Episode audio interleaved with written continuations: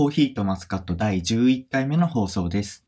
本日12月25日、クリスマス。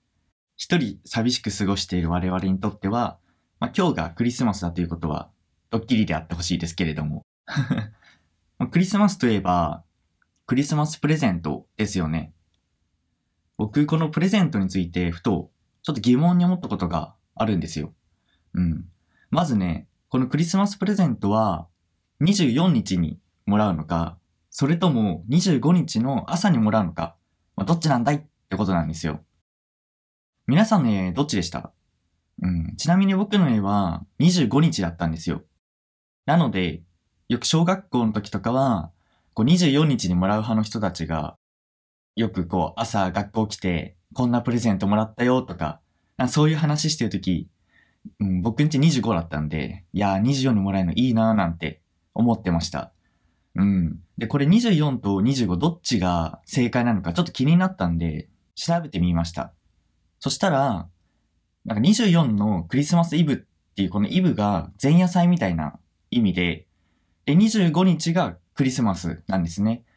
なので、クリスマスプレゼントっていうのは、24の夜から25日に渡すのが正解みたいです。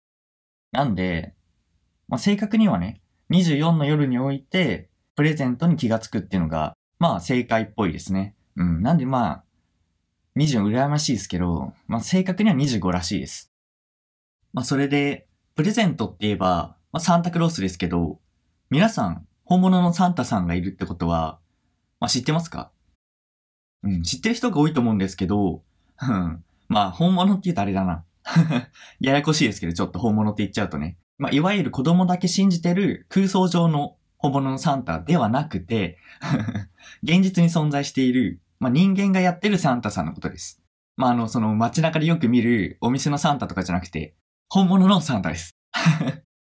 で、この本物のサンタさんって、よくテレビとかでも取り上げられることがあるんで、まあ、知ってる人も多いと思います。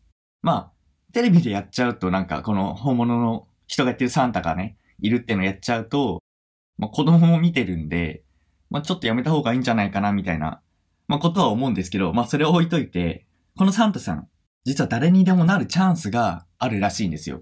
知ってましたか？うん。サンタになるには試験があるらしくて、で、その試験に合格すると、公認のサンタになれるわけなんですね。じゃあその試験はどこで行われて、どんな試験なのかっていう話なんですけど、うん、この公認サンタクロースの認定試験って、毎年7月にデンマークのコペンハーゲンのバッケン遊園地っていうところで行われているそうです。で、これはグリーンランド国際サンタクロース協会っていうところが開催していて、この試験に合格して協会から認められると公認サンタクロースになることができるらしいです。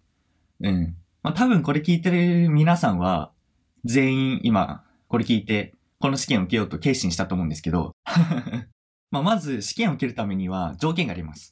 誰でも受けられるわけじゃないんですね。うん。で、サンタになるための条件は、一つ目、結婚していること。二つ目、子供がいること。そして三つ目、これまでサンタクロースとしての活動経験があること。で、最後四つ目、サンタクロースにふさわしい体型であること。衣装とか、なんか他の装備とか持った上で、合計120キロ以上。あること、この4つが条件なんですね。うん、ちょっと難易度高め。まあ、特にこの3番目の条件。うん、サンタクロスとしての活動経験があることと、まあ、あともう一個、体重120キロ以上。これ難しいですよね。うん。まあ、僕、今、体重がだいたい60キロぐらいなんで、うん、まあ、あと60キロ。うん、試験までの7月なんで、あと半年。うん。まあ、結婚と子供は間に合うとして。うん。60キロ増やせるかな。まあいや、結婚も子供無理だろうって。まあなんならそっちの方が不可能な感じですけど。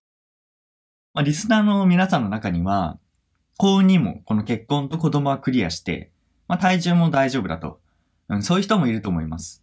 うん、そうなると残りの問題は、条件3番目のサンタクロースとしての活動経験ですよね。うん。まあ、サンタになるための条件、いや条件じゃない。サンタになるための試験なのに、これまでサンタとして活動してろってのもまた結構矛盾してるんじゃねえかって思うんですけど。まあでもね、サンタクロース目指してる系リスナーの皆さんのために、ちょっと私、非公認違法サンタに なる方法を頑張って探しました。まあ、頑張ってっつっても、まあ、検索に入れたら一番上ら辺出てきたんですけど 1秒ぐらい頑張りました。うん。その方法がこちらです。NPO 法人チャリティーサンタ。こちらの団体はですね、日本発祥のサンタクロース団体で、あなたも誰かのサンタクロースを合言葉に2008年から活動を始めた日本発祥の団体らしいです。6歳の頃にサンタさんが自分に会いに来てくれた思い出を忘れられず、今度は自分が届ける番だと思った男性と、世界一周旅行中に出会った途上国の子供のために、日本で彼らのために何かをしたいと心に決めた女性、そんな二人が偶然出会い、お互いの思いを共有する中で、チャリティーサンタの活動が誕生したそうです。まあ、どんな活動をしてるかっていうと、寄付してもらったお金で、一人親家庭だったり、まあ、貧困家庭だったり、被災地の子供たち、まあ、そして世界中の子供たちにプレゼントだったり、まあ、なんかそういう、なんていうのかな、活動をしています。うん。まあ、これ聞いちゃうと、ね、最、最初の方に言った非公認違法サンタとかね、言ってすみませんって感じなんですけど 普通にただ単に素晴らしい団体ですね。元のサンタの、サンタになる条件の話に戻ると、まあ、例えば、こんなサンタクロースとしての活動があるみたいなので、まあ、これに参加することで、無事に条件であるサンタとしての活動をしているっていう条件はクリアしましたと。うん。まあ、そうなると気になるのは、次の試験科目ですよね。うん。これもちょっと調べてみました。気になる試験科目は、まず最初に体力測定があります。これは、50メートル走を全力疾走。そして高さ3メートルほどのはしごで煙突に潜って、うん、その下から暖炉から、あその下の暖炉から出てきて、もみの木の下にプレゼントを置く。そして、暖炉の上に置かれたクッキー6枚と約 600ml の牛乳を、飲み干し、で、再び暖炉から入って、煙突から出てきて、国旗を振ります。で、はしごから煙突降りる。で、最後に、最初の50メートル走を戻って、走って戻ってきてゴールすると終わりなんですね。で、これを2分以内でできれば選考基準がクリアされるらしいです。ただ、これ基準を合格した候補生の中から上位2名だけが次の試験に進めます。うん。なんかちょっと2名だけって聞くと難易度高いなと思いますよね。うん。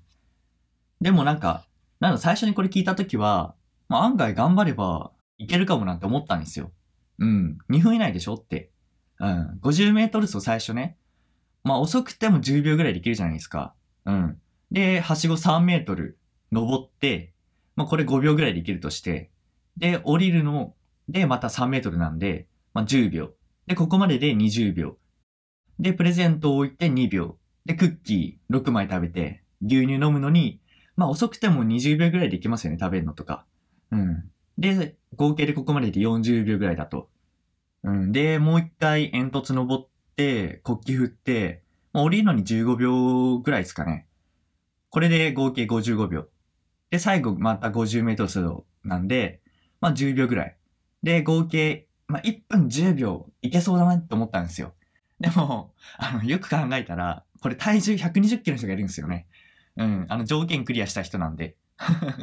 まあそう考えると、あれ無理じゃねってちょっと思ったんですよ。ただ太って120キロの人じゃ無理っすよね、絶対これ。最初の50メートルで2分かかりますよね、多分。うん。多分、プロレスラー並みの肉体じゃないと無理でしょ、これ。うん。まあ、ちなみにね、新日本プロレス。うん、プロレスの団体ですね、日本の。この新日本プロレスで120キロ以上の人調べたんですよ。パラパラっとね、プロフィール見て。そしたら、まあ、プロフィール見た感じだと、バットラック・ファレっていう選手ぐらいなんですよね。うん、120キロ以上あるの。今150キロぐらいかな、あの人。うん。いや、誰だよってな。新日本プロレス。まあ、プロレスみたいな人がほとんどだと思うんですけど、まあでも、新日本見てて、このファレの体型知ってる人だったら、わかりますよね。無理じゃねって。はしご登れんのって思いますよね。うん。まあ、まあ、このバットラックファレは、元ラグビー選手なんで、まあ、いけちゃう可能性があって、まあ、ブレちゃうんですけど、まあ普通の120キロ以上だったら、ちょっとさっきの2分以内でクリアっての自体も、まあかなり難易度高いと思いますね。まあこの試験はクリアしたとしましょう。そうすると次の試験、長老サンタクロースとの面接に進むことができます。やった。まあ長老サンタクロースってなんだって話なんですけど。まあイメージ的には多分あれですよね。ドラゴンボールのナメック星人の最長老みたいな感じですよね。うん、体型的にも。で、この長老サンタクロースとの面接では、あのー自己紹介。長老たちの前で英語かデンマーク語で自己紹介をします。で、身だしなみ、装備品の審査があるらしいです。サンタクロースの衣装は、候補生の出身の伝統や風習に合った衣装を自作すること。まあ多分日本人だと着物風の衣装になるんですかね。まあさすがにもっと遡って縄文時代とかの服装になることはないと思いますけど。うん、多分この着物風の衣装の審査をやって、でこの面接が終わると最後に先生文の朗読が待ってます。世界会議に出席したすべての公認サンタクロースの前で、ステージの上から先生文を読み上げます。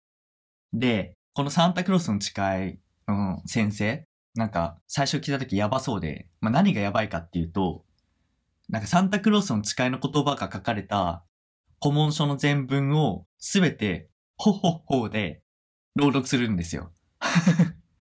もうここまで来るとコントっすよね。キングオブコントのネタですよね。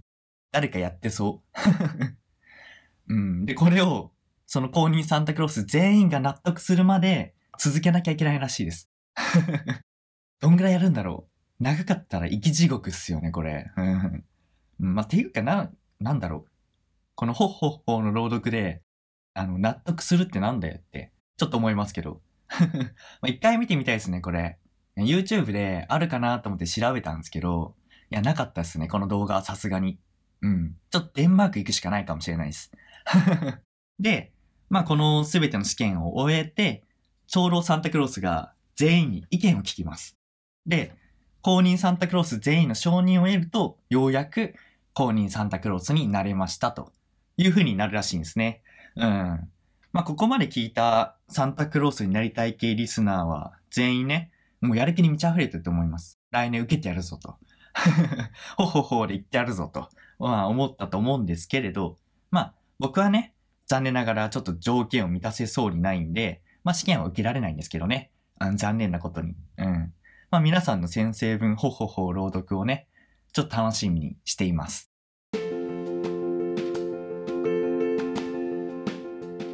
あっという間のエンディングですけれども、うん。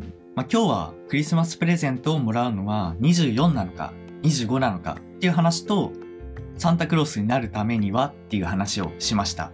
まあ僕は皆さんの来年ね、サンタクロースに無事なれましたっていう報告を待ってますので、まあ、ぜひ今日からね、トレーニングと下積みサンタ活動頑張ってください。ということで、感想、質問は Twitter でハッシュタグ、コーヒーとマスカットをつけてツイートしてください。コーヒー、マスカットはカタカナで、ハッシュタグ、コーヒーとマスカットです。